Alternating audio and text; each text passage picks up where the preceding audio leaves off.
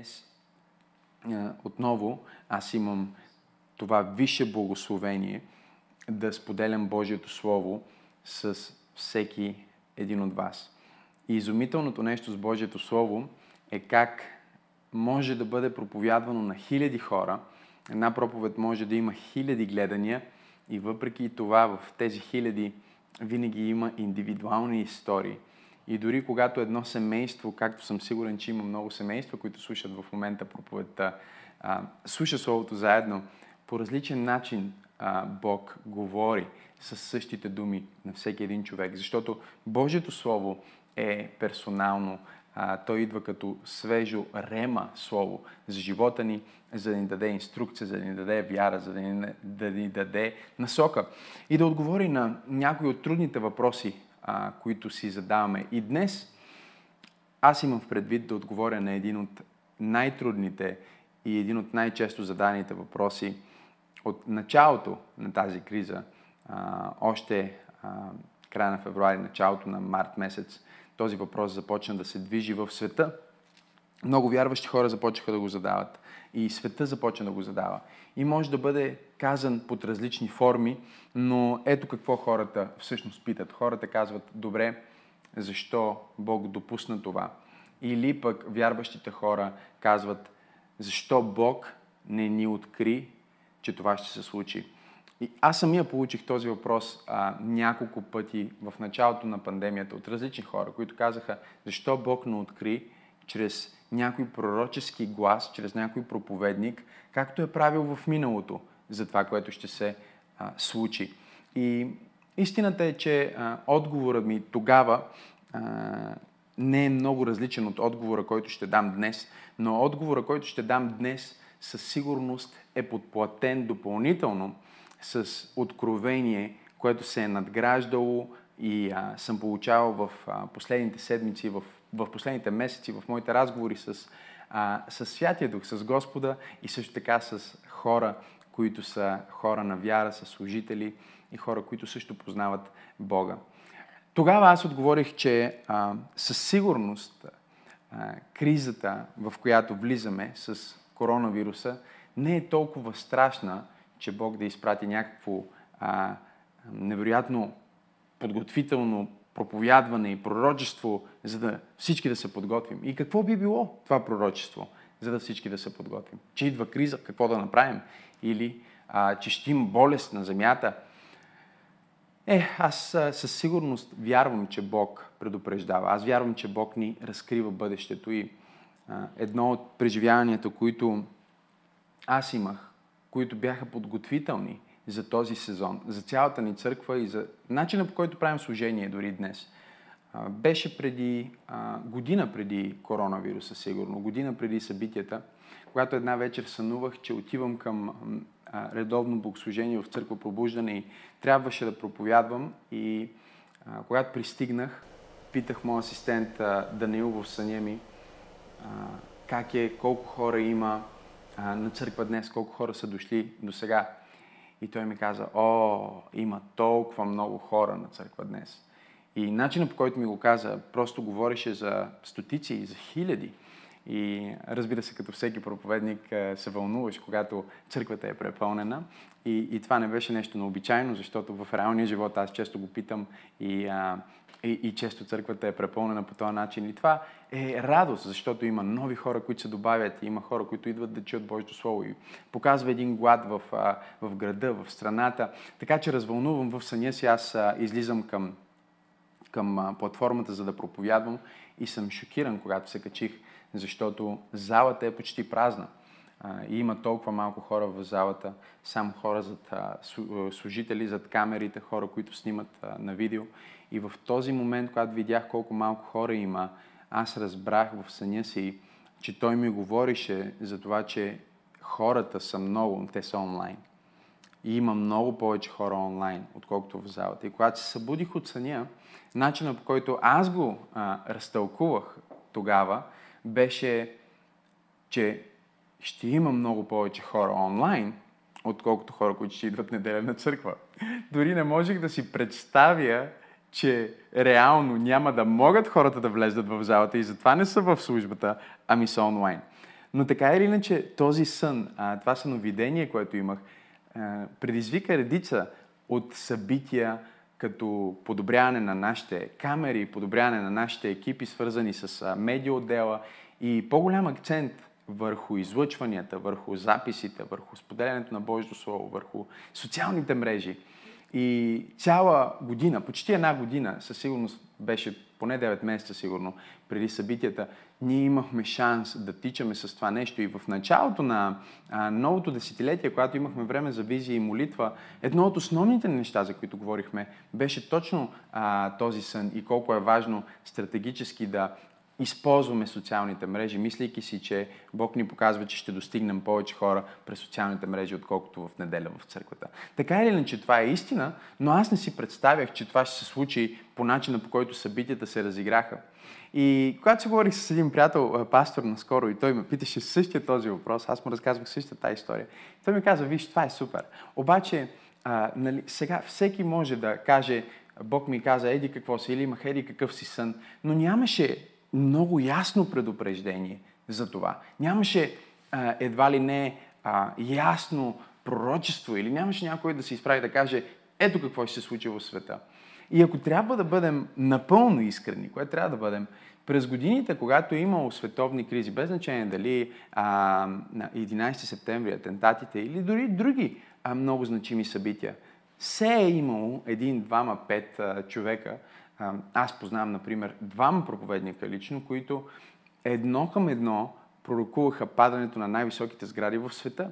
А, година преди да се случи, единия месец преди да се случи и дори преди, преди да се случи, Бог беше казал на а, този проповедник, мой приятел от Америка, да организира много голямо а, евангелизационно служение в Нью Йорк и да, да могат да проповядват на масите там. Всичко това беше подготовка. След това а, се случиха атентатите, а, които той беше а, пророкувал много, много ясно. Има го записано, запечатано на видео. И не говорим за тези видеа, които нали, може се някой да си отреже една част, друга част, за да докара като че е пророкувал точно това, което се случва, защото а, това не е начина по който Бог говори. Бог говори ясно, когато говори и а, наистина ни дава дирекция.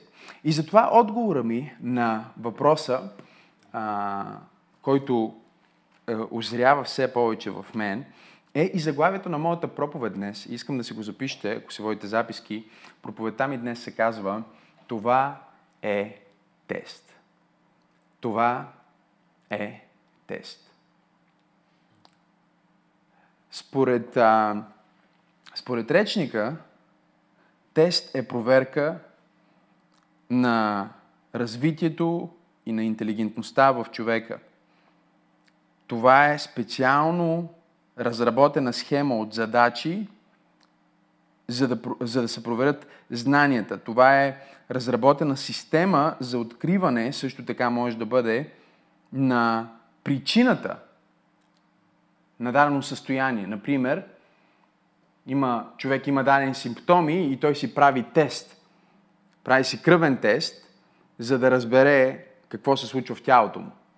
Или това, което много хора днес правят е, че когато те имат симптоми или се притеснат, че имат COVID, си правят тест за COVID, който им показва реално на по-дълбоко ниво дали това, което преживяват в живота си, е причинено от този невидим враг или от друг, или е просто плод на тяхното въображение. Това е тест. Тест в Библията е изпит или изпитание. И тестовете в Библията, но също така и в наши дни, а също и в класната стая, онези тестове, които учениците вземат, когато са изпитвани от учителя са такива, в които мълчанието на учителя е задължително. Тоест, учителя присъства на теста, той наблюдава какво се случва на теста, но не говори по време на теста, защото е комуникирал достатъчно преди теста, за да учениците да бъдат подготвени за теста и да получат наградата от това, че минават теста. Ако можете, може да отворите Библията си заедно с мен на книгата Йов, първа глава, и там ли се разкрива а, е една изключителна история, с която а, предполагам, че повечето от вас сте запознати. Но все пак, Йов 1 глава от 6 до 12 стих. Един ден, когато Божите синове дойдоха да се представят пред Господа, дойде също и Сатана между тях. Тогава Господ каза на Сатана, откъде идеш? И Сатана отговори на Господа, обикалях по земята и странствах по нея.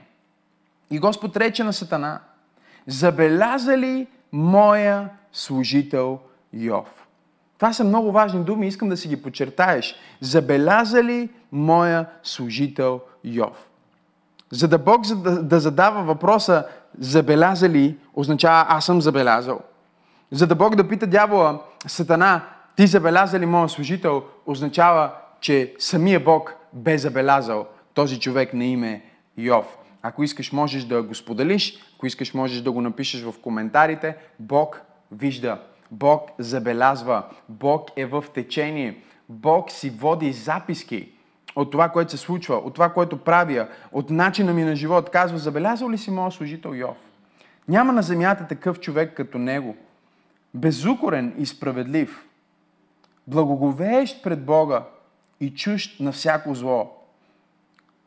Сатана възрази на Господ с думите Нима случайно Йов благоговее пред Бога? Нали ти самият пазиш от всяко зло него, семейството му и целият му имот. Ти благослови неговите дела и трудове, затова стадата му се ширят по земята. Но простри ръката си и докосни се до всичко, което той притежава. Тогава дали няма да се отрече от тебе пред твоето лице. Тогава Господ каза на Сатана, ето всичко, което той притежава, нека бъде в твоята власт само него самият не засягай. И след това Сатана се отдалечи от Господа. Книгата Йов започва по този драматичен начин. Събитията се развиват около 1000 или 2000 години преди Господ Исус Христос. Това е най-старата книга в Библията. Това е най-стария разказ. И този разказ е част от трите книги на мъдростта. Ние имаме три книги на мъдростта в Библията Йов е една от тези три книги. Имаме притчи, която олицетворява Божията справедливост. Притчи говори за това как ако ходиш в мъдрост и живееш Божия живот, ти ще бъдеш възнаграден и ако вършиш зло, ще бъдеш наказан и насърчава хората, Бог чрез своята мъдрост, всеки един от тях да спазва неговия морален закон и да следва неговите повеления, а, разбирайки начина по който той е постановил света да работи и това ще бъде по-добро и блаженно за тях. След това имаме Еклисиаст, който пък а, дава следваща различна перспектива, която е, е малко тежка за повечето хора за разбиране. И тя е именно, че дори когато ти живееш Божия живот, когато ходиш в истинска мъдрост и си справедлив и добър човек, заради света, в който живееш и космическите събития, а, на които по един или друг начин ти си подчинен, ти можеш да попаднеш в ситуация, в която си справедлив и ти се случва несправедливост. Ти можеш да попаднеш в ситуация, в която злите да успяват и праведните да се провалят. И тези въпроси за Божията справедливост, за Божия справедлив съд и за това всъщност какво се случва в този свят? А, има ли начин ние да живеем добрия живот? Или просто ние сме жертва на а, това, което Еклисиас казва, суета на суетите и гоне на вятър? Книгата Йов отива още по-далеч и говори за Божията справедливост. И тук ние виждаме този момент а, и тази небесна перспектива. Разкрива ни се едно небесно събрание, в което Бог е извикал а, своите ангели. Той е извикал а, министрите творението. Извикал е а, всички ангели, а, всички същества, чрез които, с които той управлява света. И в този а, разговор, който той води с тях,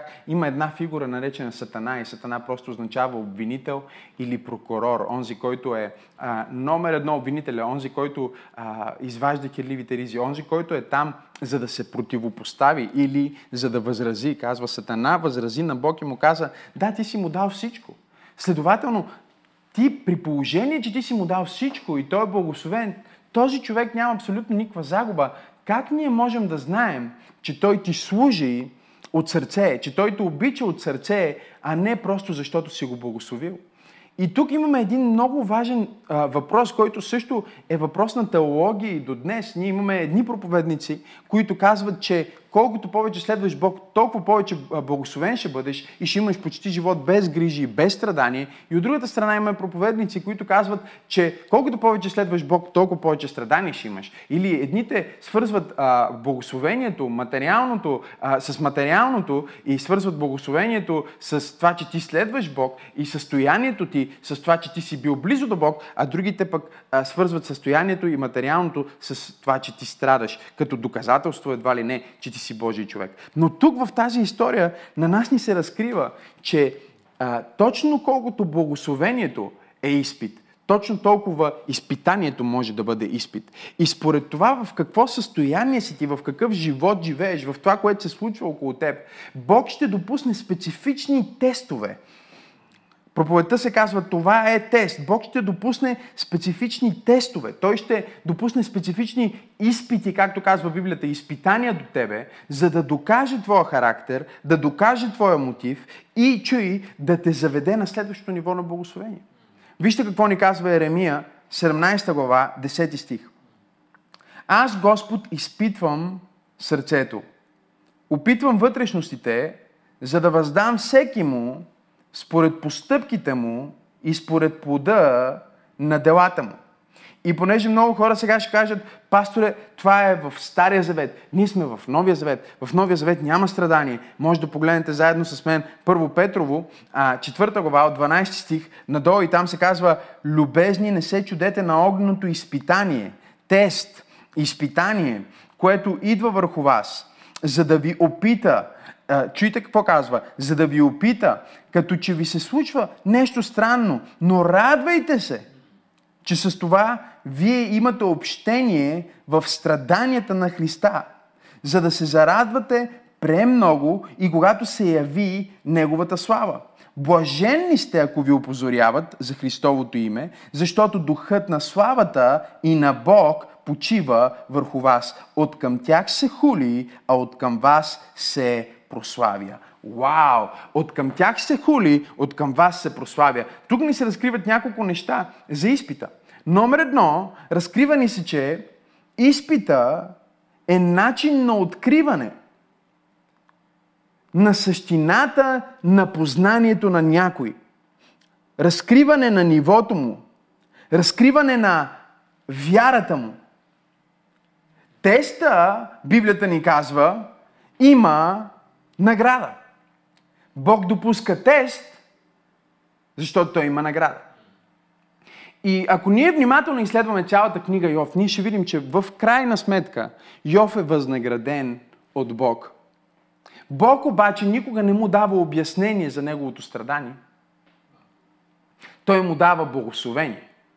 И искам много, много добре да, да, да разбереме това, защото когато Бог в крайна сметка в финала на книгата Йов се изправя пред него и а, идва за да му отговори, защото малко по-рано а, Йов е а, можете да си представите след цялата загуба, която е преживял и всички тези приятели, които идват с различни мнения и те представляват светската философия и светските обяснения за това защо има зло в света, за това защо добрите хора страдат. Накрая Бог се явява на Йов и а, когато Бог му се явява, Бог не започва да му говори защо е страдал. Бог не му казва, добре Йов, сега ще ти кажа цялата история. Един ден аз викнах Божите синове, викнах всичките ми ангели и между ангелите се появи един обвинител, а, Сатана. И той каза, че ако ти отнемем всичко, ти... не, Бог не му даде абсолютно никакво обяснение за историята, която ние виждаме. Бог не му даде абсолютно никакво обяснение за онова, което се случи в небето.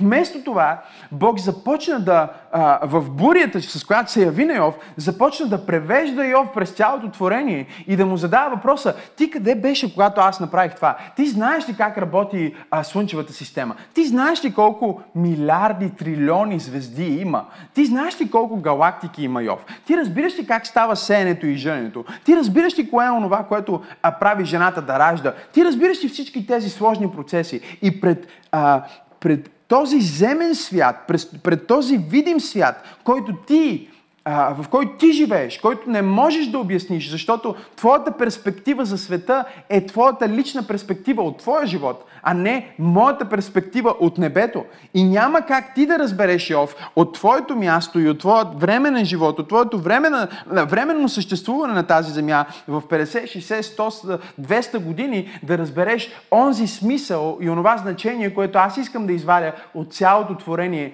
в вечността. Това би било като аз да се опитам да обясня на моята дъщеря, която е на две годинки, няма две годинки, ще стане скоро на две годинки, аз да й обясня на нея защо не й давам шоколад. Или защо не й давам нещо конкретно, което тя желая. Или защо не й позволявам да се покатери на дадено място.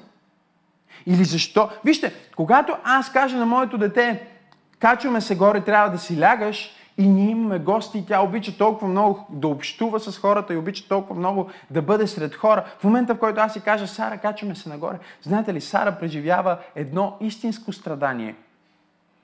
Тя преживява автентично страдание. Тя а, преживява вътрешна тъга, мъка. И тя не ме мрази заради това, но аз виждам в очите и аз го виждам в поведението и колко и е тежко и колко и е гадно. За това, че аз си казвам, че трябва да се, да се качваме нагоре, за да си легне. Тя не иска да се качва. Той казвам, кажи чао и тя не иска да каже чао на хората. Тя преживява истинско страдание.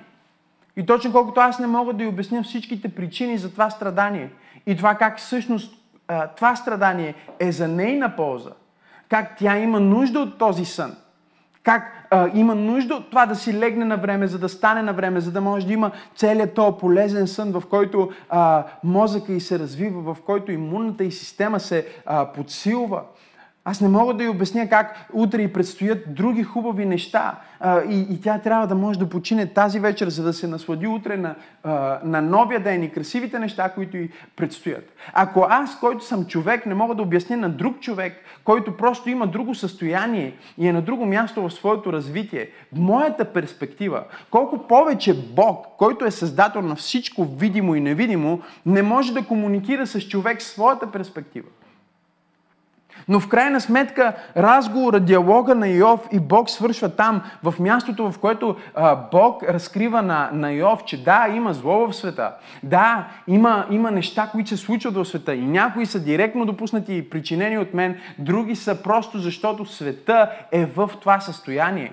Но твоята работа не е да имаш отговор на всеки въпрос. Твоята работа е да имаш доверие, че аз съм добър Бог и че във всеки тест има възнаграждение. Няма изпит, за който няма оценка. Учителя може да не говори, но учителя присъства и той наблюдава, той си води записки и той ще прегледа всичко, което ти си направил, за да може да те възнагради на база на твоето действие. Не знам на кой проповядвам днес, но Бог ме е изпратил да кажа на някой в църква пробуждане и на някой по църквата в целия свят и в цялата нация, който слуша това послание, това време, в което ние живеем, е време на тест. И Бог наблюдава хората. Бог наблюдава как действаме. Бог наблюдава какво правиме, защото е на път да ни заведе в нов сезон. И този нов сезон, в който отиваме, е сезона, в който планините ще подгизнат с ново вино. И Бог иска да използва хора по най-високите места на влияние. Но за да може да бъдеш там, трябва да бъдеш тук. И когато ти се покажеш одобрен в теста, ти ще бъдеш възнаграден на базата на твоето действие.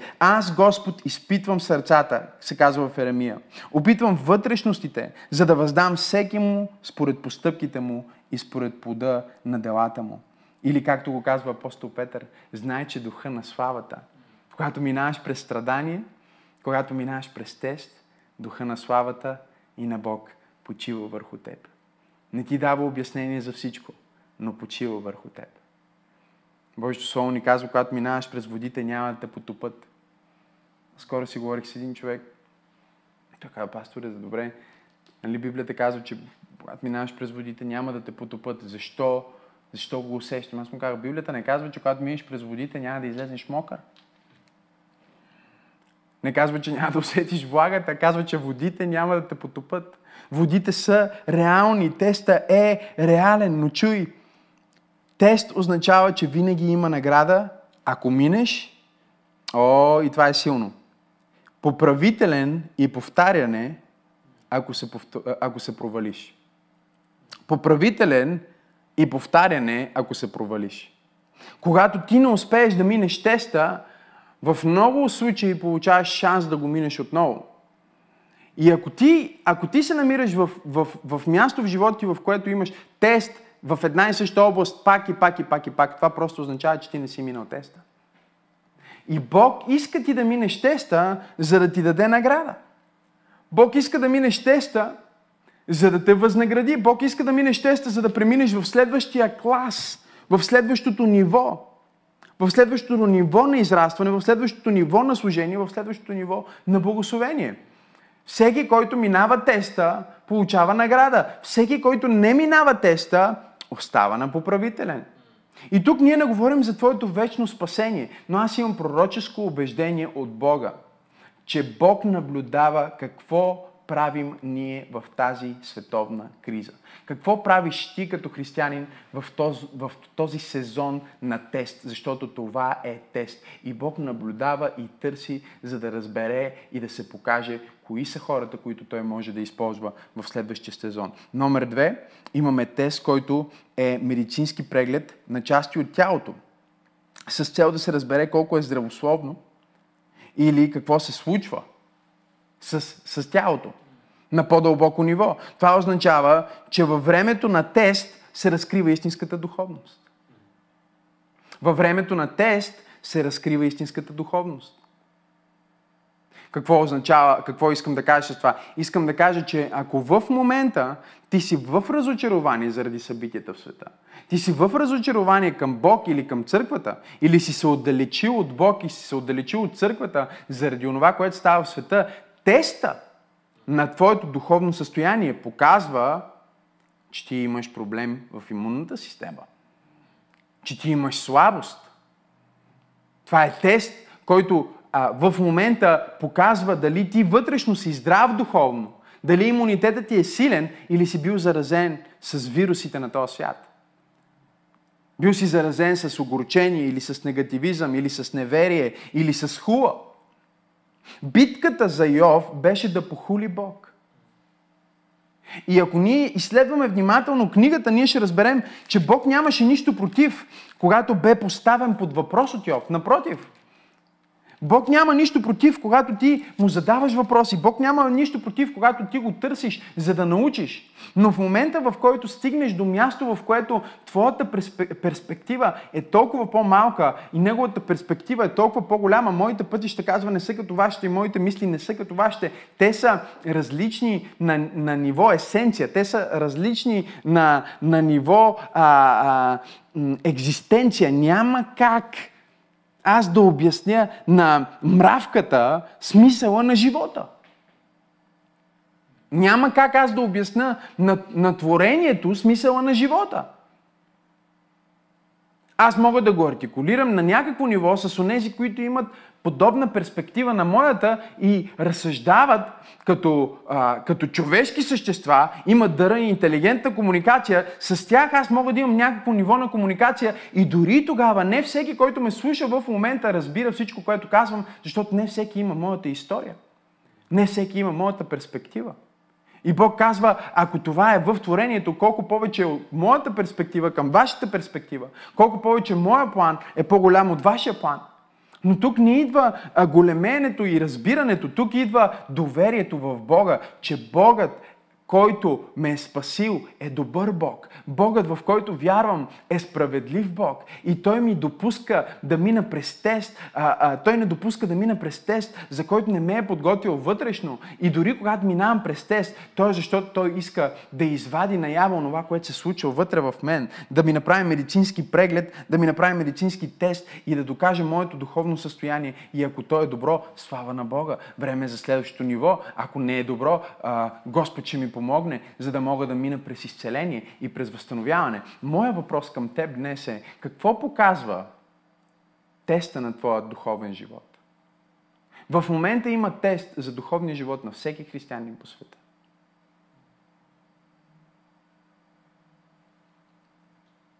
Искрено разочарователно в Америка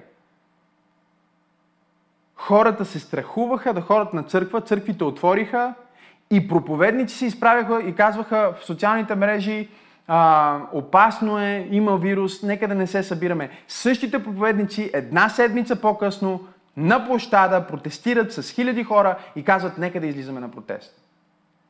И това беше за мен лично, от моята перспектива, аз можех да видя как това е някаква форма на тест на тяхното духовно здраве.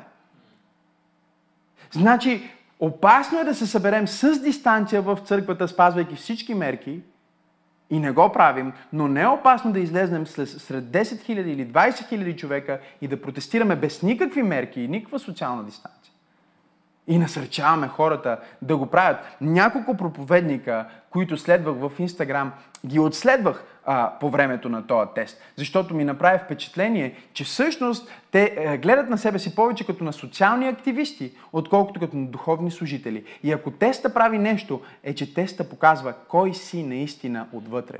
И ако ти не си имал причина да правиш това, което правиш, ако ти не си бил призован да правиш това, което правиш, и ако ти не обичаш това, което правиш, когато дойде тест, ти просто ще се откажеш. Но ако този тест дойде и ти обичаш това, което правиш и се бориш за това, което правиш, теста показва на твоето духовно здраве, че ти имаш искрена, че ти имаш правилна мотивация, ти продължаваш да се бориш, ти не си от тези, които стъпват назад и бягат, но ти си от нея, които казват, нека намерим начин да стигнем до хората, нека да намерим начин да се погрижим за хората, нека да намерим начин начин да служим, дори когато е толкова трудно и различно. И който минава теста, отива на следващото ниво. Не знам на кой проповядвам, но Бог ме е изпратил да ти кажа, че а, Бог гледа какво ти правиш в теста. Той гледа как ти минаваш теста. Минаваш ли го с хули, минаваш ли го с недоволство или го минаваш с благодарност и благодат. Теста проверява Дали използването на нещо работи и е правилно. Тест е ситуация, която показва колко добро е дадено нещо.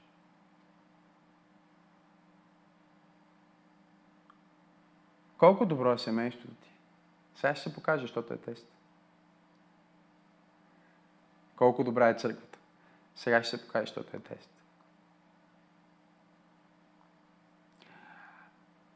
Църква пробуждане. Аз не знам какво става в Божието сърце, когато ви наблюдава, но ще ви кажа какво става в моето сърце. Когато пандемията удари и обявихме, че службите ни ще бъдат онлайн, истината е, че аз не знаех какво да очаквам. Беше тест. Казах си, ще направя всичко възможно по силите си, ще свърша моята част. Но не знаех как ще постъпат хората в този сезон. Дали тази църква, чуйте това, работи правилно? Дали работи правилно? Дали наистина е добра? Дали наистина е това, което изглежда, че е? Теста го показва, теста отива дълбоко, и изкарва всичко на повърхността. И искам да ви кажа, че аз съм удовлетворен от църква пробуждане. Аз съм удовлетворен от начина по който хората служат един на друг, хора, начина по който се молят един за друг, начина по който си помагат, начина по който не спират да дават, начина по който не спират да се молят, начина по който не спират да отварят домовете си за хора в нужда, начина по който а, във време, в което всички си стискат а, а, това, което имат, църквата е способна да раздаде над тон и половина храна, да плати десетки и найми, да помогне на стотици хора, да сложи усмивки на лицата им. Аз виждам църква, от която излиза добро и си казвам, вау, този тест доказва – този тест доказва, че усилието, което сме вложили, че посвещението, което сме вложили, че Словото, което сме проповядвали, не е било а, плитко Слово, не е било плътско усилие, но е било помазано от Духа на Бог и отишло дълбоко в сърцата на хора, които наистина вярват в Него и Той ги е укрепил отвътре. Той им е дал сила да бъдат светлина в тъмнината, да бъдат сол, да бъдат град поставен на хълм и дори във времето на тест да не мислят само за това как те да преминат през изпитанието, но да помогнат и на други да преминат през изпитанието. Аз знам, че се обръщам към църква пробуждане в това, защото това е църквата, която познавам, това е организацията, която познавам, но запомнете това, а, искам да запомните това, че в теста Присъствието на учителя е задължително, присъствието на инструктор е задължително. И това, че той мълчи, не означава, че не присъства. И знам, че някой има нужда да чуе това. Може би ти се чувстваш като, че Бог е далеч от теб, защото не чуваш ясно гласът му или не можеш да разбереш точно какво ти казва в този сезон. Бог ти казва, това е тест и затова не ти говоря. Но това, че не ти говоря толкова много, не означава, че не присъствам. Аз съм по-близо до теб от всякога. Аз те защитавам и познай какво. Аз вече съм вложил всички а, усилия и съм сложил слово, и съм сложил мъдрост, и съм сложил знание, и съм вложил помазание вътре в теб, за да преминеш този тест, за да преминеш този сезон и да излезнеш по-възнаграден и да отидеш в следващия клас. Не знам на кой проповядвам днес, но Бог ме е изпратил да ти каже, че ти си на път да отидеш в следващия клас. Ти си на път да отидеш на следващото ниво. Изпитанието, чуйте това, изпитанието на вашата вяра, казва Яков, произвежда твърдост. Искам да разберете, че има разлика, защото а, много хора се объркват и казват, Бог не ни изпитва. Защото четат в книгата Яков, където се казва а, от 13 стих, че Бог не изкушава. Но има разлика между изпитание и изкушение. Въпреки, че и двете започват с И, са различни. Изкушението, запиши, запиши си това, изкушението работи с примка, с желание и с грях, за да те съблазни. Изпитанието работи с неща, които Бог ти е дал като инструкция и знание и мъдрост, за да те благослови и да те заведе на следващото ниво. Страданието, защото си паднал в изкушение, е светско страдание. Страданието, защото ходиш с Бог, е библейско страдание. Затова апостол Петър каза, никой от вас да не страда като крадец или да не страда като онези в света, но нека страда като християнин. Какво означава да страдаш като християнин? Да страдаш като християнин означава, че ти страдаш, защото минаваш през изпитанието, а не защото се поддаваш на изкушението. Това, което дявола прави най-често, е, че той слага изкушение в твоето изпитание, за да те направи да се провалиш в изпита. Когато Бог каза на Адам и Ева, той им каза, от всяко дърво в градината можете да ядете, но от дървото за познаване на доброто и злото не яще, защото в деня, в който ядете, непременно ще умрете. Това не беше изкушение, а беше изпит. Беше тест, защото Бог бе на път да ги заведе на следващото ниво на знание, на следващото ниво на разбиране за това какво се случва в света, каква е предисторията на света, да им разкрие доброто и злото. С други думи, Бог им каза, аз искам да ви разкрия какво е добро и зло. Не вие сами да отидете и да го грабнете и да прецените за себе си какво е добро и зло. И когато Бог организира изпитание, дявол винаги поставя изкушение в твоето изпитание – защото сезона, в който дявол идва да те изкуши, винаги е сезона, в който ти си в трудност, винаги е сезона, в който ти си в слабост, винаги е сезона, в който ти не си в, в, в твоя пик перформанс. Тогава дявол идва, за да постави изкушение в твоето изпитание и да те накара да се провалиш. Какво е изкушението? Изкушението е съблазън. Изкушението идва с зло. Изкушението идва с грях. И затова апостол Яков каза, никой който е в изкушение да не казва Бог ме изкушава, защото Бог не се изкушава от зло. Забележете, изкушението е свързано с зло. А, а, и сам, чуйте, а и сам не изкушава никого, но всеки се изкушава, увлечен и примамен от собствените си страсти, от собствените си желания. И чуйте какво казва. И страстта зачева и ражда грях, а грехът като съзрее ражда смърт. С други думи, дявола ще постави желание, ще постави изкушение в твоето изпитание, за да те накара да се провалиш в изпита. Какво означава това, пасторе? Той ще постави изкушението да се откажеш. Ще постави изкушението за някакъв пряк път на изход. Ще постави изкушението на компромис. Той може да постави различни изкушения в твоето изпитание – за да можеш, за да ти предостави един по-лесен път до това, което Бог ти е обещал. Но Библията ни казва, че желанието а, а, се възпроизвежда в грях и греха ражда смърт. И всеки път, когато ти се подадеш на изкушението, ти позволяваш на смъртта да влияе в твоя живот. И затова ти трябва да си подготвен, че в твоето изпитание, в този сезон на тест, ще има много изкушения. Ще има изкушения от приятели, ще има изкушения от, от, от света, ще има изкушения, които винаги са на базата на твоята слабост. Дявола никога няма да те изкушава с неща, които не харесваш. Той ще ти предложи всичко, което ти харесва. Само и само за да се провалиш в изпита. Само и само за да се откажеш от теста. Само и само за да избягаш от час. Само и само за да нарушиш онова, което Бог ти е казал. Но аз съм тук да проповядвам на някого в църква пробуждане, че ако ти устоиш на теста, ти ще получиш наградата на благословението, наградата на живота, короната на Божието присъствие и помазание в твоя живот. И ако ти не устоиш на изпитанието, а се подадеш на изкушението, резултата на това ще бъде смърт. Еврейската дума за изпит, която се използва в, а, а, в Стария Завет, е бахан, което означава да изследваш, да разследваш, да докажеш, да разнищиш. В притчи се казва, че огънят изпитва чистотата на златото и среброто, но Господ изпитва сърцата. Бахан, запиши си го, означава да изследваш, да разследваш, да докажеш. Бог иска да докаже, че ти си Негов син. Бог иска да докаже, че ти си помазан. Но Той не го доказва винаги само с благословение, понякога го доказва със страдание. Понякога Бог го доказва с изпитание. Точно както огънят изпитва чистотата на среброто, притчи 17.3, и златото, така Господ изпитва сърцата. Изпитва сърцата ни, за да покаже, че ние сме Негови. Изпитва сърцата ни, за да покаже, че сме достойни и да ни покаже в одобрен характер. Гръцката дума за изпит, която се използва а, в Новия Завет от друга страна, е а, дакимазо, което означава да подложиш на тест да докажеш, да изследваш, чуйте това,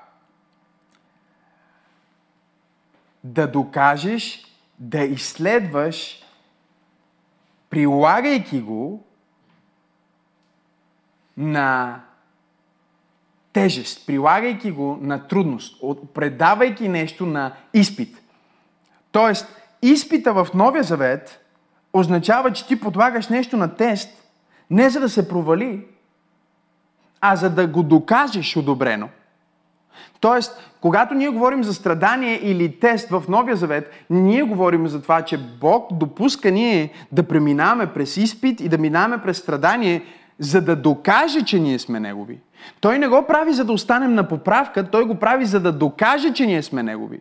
Но Сатана слага изкушение в изпитанието, за да провали нашето преминаване и да ни накара да останем в един цикъл, в който правим едно и също, и едно и също, и едно и също, и година след година се чувстваме като че сме на едно и също място. Защо? Защото не сме минали тести и сме останали на поправителен и след това повтаряме и сме на същото ниво, с същите хора, с същите проблеми, с същите обстоятелства, но когато ти минеш теста, Бог те показва, че Той доказва, Той те прави одобрен. Всъщност, вижте какво ни казва а, Първо Солунци и почти свършвам. Първо Солунци, втора глава, четвърти стих казва, но както сме били одобрени, почертайте си тази дума, одобрени от Бога да ни повери делото на боговестието, така говорим не за да огаждаме на човеци, а на Бог, който изпитва, почертайте си тази дума, сърцата ни.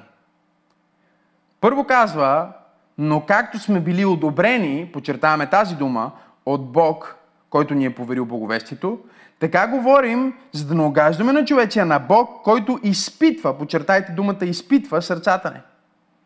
И в двата случая, одобрени и изпитва е същата гръцка дума, дикамазо, което означава, че в, в, в Библията, в Новия Завет, да бъдеш изпитан е да бъдеш одобрен. Или ти не можеш да бъдеш одобрен преди да си изпитан. Ти не можеш да, да бъдеш одобрен преди да минеш тест. Това е тест. Сезона, в който се намираме днес, е тест за цялата църква. Тест е също така за локални църкви. Тест е за всеки проповедник. Тест е за всеки един християнин индивидуално. Това е тест, в който Бог иска да те докаже одобрен и да те заведе на следващото ниво, в следващия сезон, в следващата слава, която има да дойде на света. Защото аз искам да пророкувам и да декларирам днес на някой, че планините ще подгизнат с ново вино, че Божията слава ще покрие земята, както водите покриват морето и Бог търси хора, които да одобри. Той търси хора, които да използва, но за да нещо да бъде одобрено, трябва да бъде изпитано. И е изпитано, за да бъде одобрено. Последната ми дефиниция за тест, искам да си я запишете и наистина свършвам. Запишете си това. Тест е процедура, предназначена да установи качеството, възможностите и надежността на нещо. Особено преди да е било разпространено за масова употреба. Вау! Запиши се го, ще го прочита пак. Процедура предназначена да установи качеството, възможностите и надежността на нещо или на някой. Особено преди да е било разпространено за масова употреба. Не знам на кой проповядвам днес, но Бог те тества защото те подготвя за масова употреба. Бог те подготвя да отидеш до масите, Бог те подготвя да достигнеш повече хора, отколкото дори си представил, че можеш да достигнеш, но те ще идва точно преди разпространяването за масова употреба. Това е процедура. Халелуя. В момента сме в процедура, която е предназначена да установи качеството. Запиши си качеството, възможностите, запиши си възможностите и надежността, надежността на нещо или на някой. В момента теста показва твоите възможности. Имаш ли възможността да служиш на Бог и да бъдеш адаптивен? Или се превръщаш в роб на времето. Не можеш да се адаптираш. Това е процедура, която е предназначена да установи качеството, ядрото, както говорих по-рано, да види какво се случва в организма, какво се случва в духа ти. И също така да провери надежността. Вау! Дали Бог не проверява надежността в момента? Може би Бог иска да те използва да бъдеш благословение за масите. Но в момента Той проверява надежността. Дали може да разчита на теб да бъдеш благословение за един човек или за църквата си или за нещо малко. Теста проверява колко си надежден ти. Колко небето може да разчита на теб.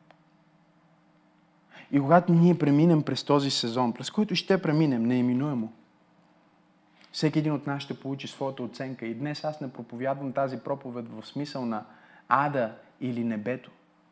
Това не е проповед, която казва, че ако ти не минеш своя тест, ти ще прекараш вечността в ада.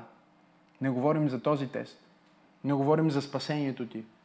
Говорим за теста на твоя християнски живот и твоето ходене с Бог. Ще постигнеш ли небето с удовлетворение или ще влезнеш на небето с разочарование? Защото си се показал ненадежден. Защото си се показал не а, достатъчно адаптивен. Или защото си показал, че в трудности всъщност ти нямаш силата да устоиш. Днес има много християни в света, които се а, отдават на духа на света, които се подават на, изпи... на изкушението в изпитанието. И по този начин те се дисквалифицират от бъдещата слава. Апостол Петър каза, духът на славата и на Бог почива върху вас. И ако участвате в Неговото страдание, вие ще участвате в Неговото прославяне. И днес аз проповядвам на някой, за да ти кажа, че това е тест, това през което минаваше тест. И този тест е предназначен да бъдеш проверен дали Бог може да ти се повери с онези неща, които всъщност е подготвил за теб. Преди да излезнеш в масова употреба, Бог проверява дали можеш да се докажеш надежден. Наскоро пътувах към, към офиса ни в, в църквата и докато карах колата си, слушах една песен И цялото ми размишление тези дни е за Божията благодат. И за това колко много Неговата благодат е направила в живота ми. И как всичко е по благодат. И затова проповядвах една проповед, която се казва Всичко е по благодат, с големи букви, но и ти имаш част с малки букви. Това е проповедта от миналата неделя. Това, което не споделих миналата неделя е, че докато пътувах към офиса и хвалих Бог, започна тази песен, която се пее за Божията благодат.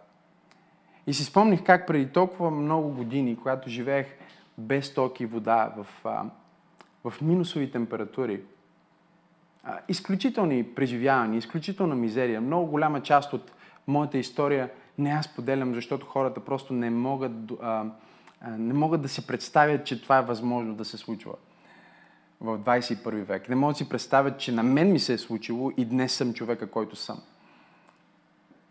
И когато си пеех тази песен и плачех и беше толкова специален момент с Бог. Бог ми припомни един миг, в който живеех на това място без ток, без вода. Завивах се с 6 органа, за да мога да се стопля вечерта. И си пеех същата тази песен. И тогава ми каза, виждаш ли, и ти имаш част. И аз наблюдавам всеки един миг от твоя живот. Аз наблюдавам какво казваш, аз наблюдавам какво правиш, наблюдавам как се отнасяш към хората, към себе си, към призива ти, към мен. Когато започнах да си мисля за този миг, си казах, вау, аз си пеех в тая тъмна стая, в тая трудност и хвалих Бог. Започнах да размишлявам за това и си казах, защо хвалих Бог? Сега, днес мога да разбера, защо хваля Бог. Днес имам толкова много причини да хваля Бог. Имам толкова много а, благословения да хваля Бог. Мога да го хваля за двете ми деца, мога да го хваля за съпругата ми, мога да го хваля за всички чудесни хора, които познавам, за църквата, мога да го хваля за какво ли не, с което ме е благословил. Но тогава в, в това изпитание, сам, в, в тъмното, без ток, без вода, в, в най-тежкия сезон, защо го хваля? Хваля го, защото го обичам. И запиши си това. Хваля го, защото аз не свързвам моето временно състояние на трудности и изпитание с моето лично взаимоотношение с Бог. Дори не си задавам въпроса, добре, ако Бог е с мен, ако Бог му обича, защо в момента съм на тъмно? Защо в момента съм сам? Защо нямам ток? Защо нямам вода? Защо трябва да се завивам с 6 дела? Не мога ли да имам нормален живот, ако, оби, ако Бог му обича? Защо, защо допуска това? Дори не съм си мислил по този начин. На другия ден съм бил на църква. Всеки ден ходих на църква. И пеех тази песен и хвалих Бог. Защо? Защото аз осъзнавам, че всъщност Неговата вярност и добрина и благодат ме е носила през всеки миг и всеки сезон и всяка секунда от моя живот. Но когато Той ми даде Неговата перспектива, Той ми показа, Максим, аз те видях там. Аз те видях как пееш в тъмното, без ток, завит с шест одела. И в, в този момент на тест се доказа, че ти си готов да ме хвалиш пред масите. Ти се показа надежден. Ти се показа адаптивен. И не казвам това, за да похваля себе си, но казвам това, за да проповядвам на теб и да ти кажа, че Бог те вижда там, където си. И Той желая повече от всичко ти да се докажеш. Надежден, да се докажеш човек, на който небето може да разчита, да се докажеш адаптивен и да изпълниш Божия план за твоя живот. Това е тест. Но всеки тест има изходен път. И всеки тест има следващото ниво. И по време на всеки тест учителя присъства. Така че изправи се в този тест. Вземи този тест. С Божията сила, с Божията мъдрост извърши онова, за което Бог те е призвал. Бори се с себе си, с плътта си и с всяко изкушение да се откажеш или да направиш компромис. И отиди на следващото ниво с Бог. Защото ти си създаден за масова дистрибуция. Бог иска да те използва за животите на стотици хиляди хора по лицето на земята. И от теб зависи дали ти ще минеш този тест. Точно сега, където и да си, аз искам да се моля за теб. Издигни ръцете си, затвори очите си. Изговарям Божието благословение върху теб, изговарям Божието сила върху теб, изговарям Божието помазание върху теб. Изговарям, че ти си на път да преминеш този тест. Ти няма да повтаряш този тест. Ти няма да минаваш в един и същи клас отново и отново и отново, да повтаряш и да преповтаряш. Бог ще даде сила да минеш на следващото ниво. Той е вложил вътре в теб Слово. Спомни си Словото му към тебе. Спомни си обещанията му към тебе и размишляй върху тях. Дей да търсиш отговори на въпроси, които нямат отговор. Търси онзи. Търси присъствието на онзи, който има всички отговори. Присъствието на онзи, който ти дава удовлетворение в отговор и без отговор. Неговото присъствие ти дава отговор. Неговото присъствие е най-големият отговор, най-голямата отеха. Ако ти гледаш това и си минал през трагедия или някакво неописуемо страдание, позволи Неговото присъствие да дойде сега върху теб. Да донесе отеха, да донесе мир и да донесе пробив. В името на Исус аз те благославям. Амин, амин и амин. Халелуя! Ако си гледал това излъчване и си част от това, което Бог прави, точно сега може да изпратиш твоето свидетелство, може да го напишеш като коментар, може да ни пишеш а, с това, за което си благодарен на Бог. Може да ни изпратиш твоята молитвена нужда и също така може да изпратиш твоето дарение на awakening.bg и да участваш в делото на благовестието. Бъдете благословени и ще се видим скоро. Здравей! Толкова се радвам, че успя да чуеш това послание. Ти можеш да си гарантираш, че няма да пропуснеш нито една проповед, нито една нова песен и нищо от прекрасното съдържание, което идва към църквата, като се субскрайбнеш към нашия YouTube канал. Така че точно сега може да натиснеш subscribe и да последваш канала на Църква Пробуждане. Нещо друго, което можеш да направиш е да дариш ако тази проповед и другите такива послания, които качваме, благославят живота ти, аз те насърчавам да бъдеш съпричастен, като участваш и натиснеш точно сега на иконката Дари. Всичко, което правите, наистина има значение. Бъдете благословени!